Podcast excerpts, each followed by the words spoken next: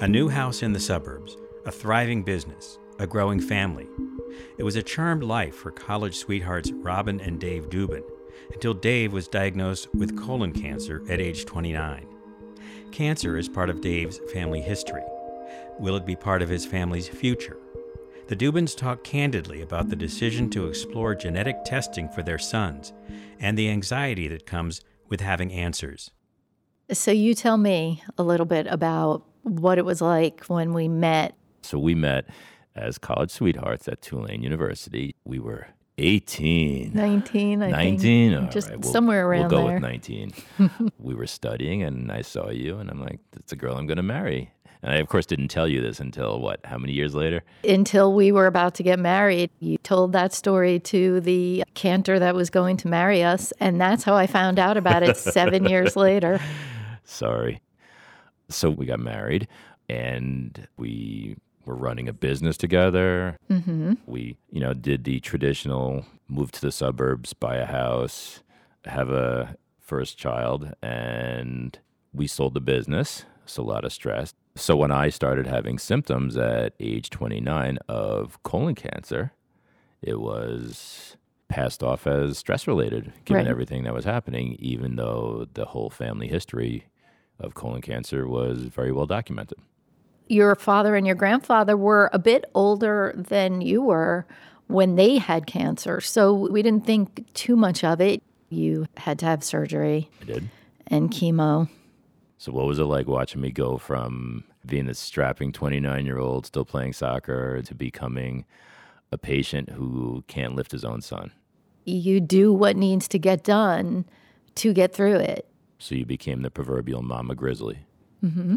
you were a survivor, you did well, you recovered, and, you know, life kind of got back to normal at that point. And we, over the next seven years, had two more kids. And as a cancer survivor, you actually were five years cancer free. It was roughly 10 years after the first surgery.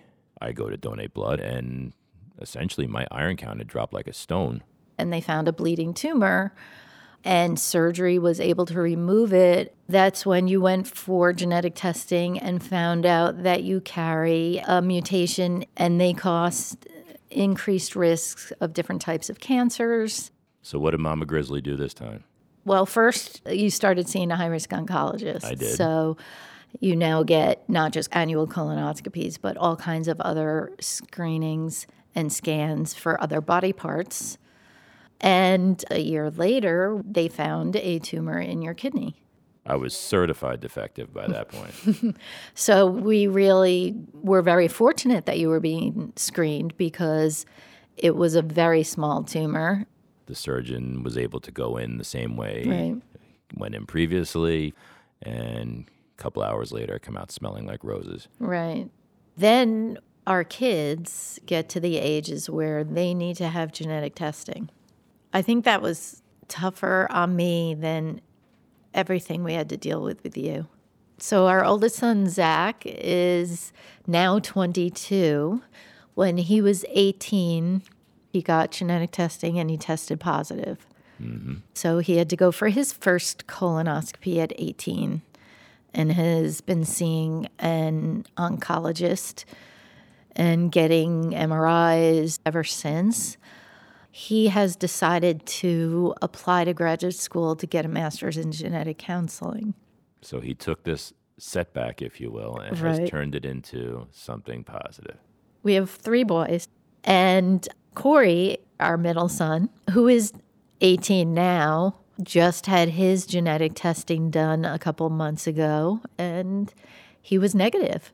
It was kind of a surreal experience. I was pretty much preparing myself hmm. for another positive result. Zach, who was down at school, he called me the second he was done with class. And he was so relieved that his brother tested negative. So what does the third one think?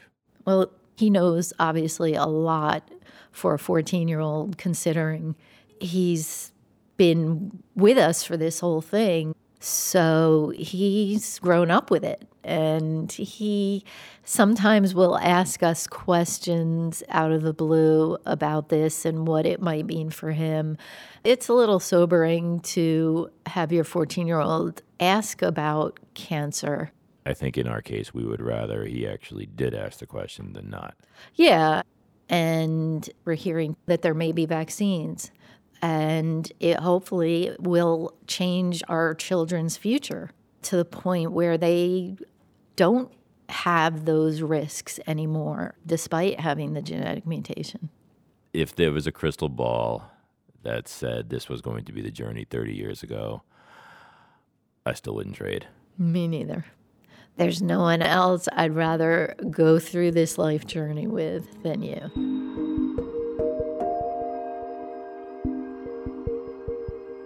Families like the Dubins put their hope in the future of science. Conquer Cancer donors have funded nearly 1,500 research projects to provide new treatments to patients with every type of cancer. Make a gift at conquer.org/donate to support the next generation of conquerors.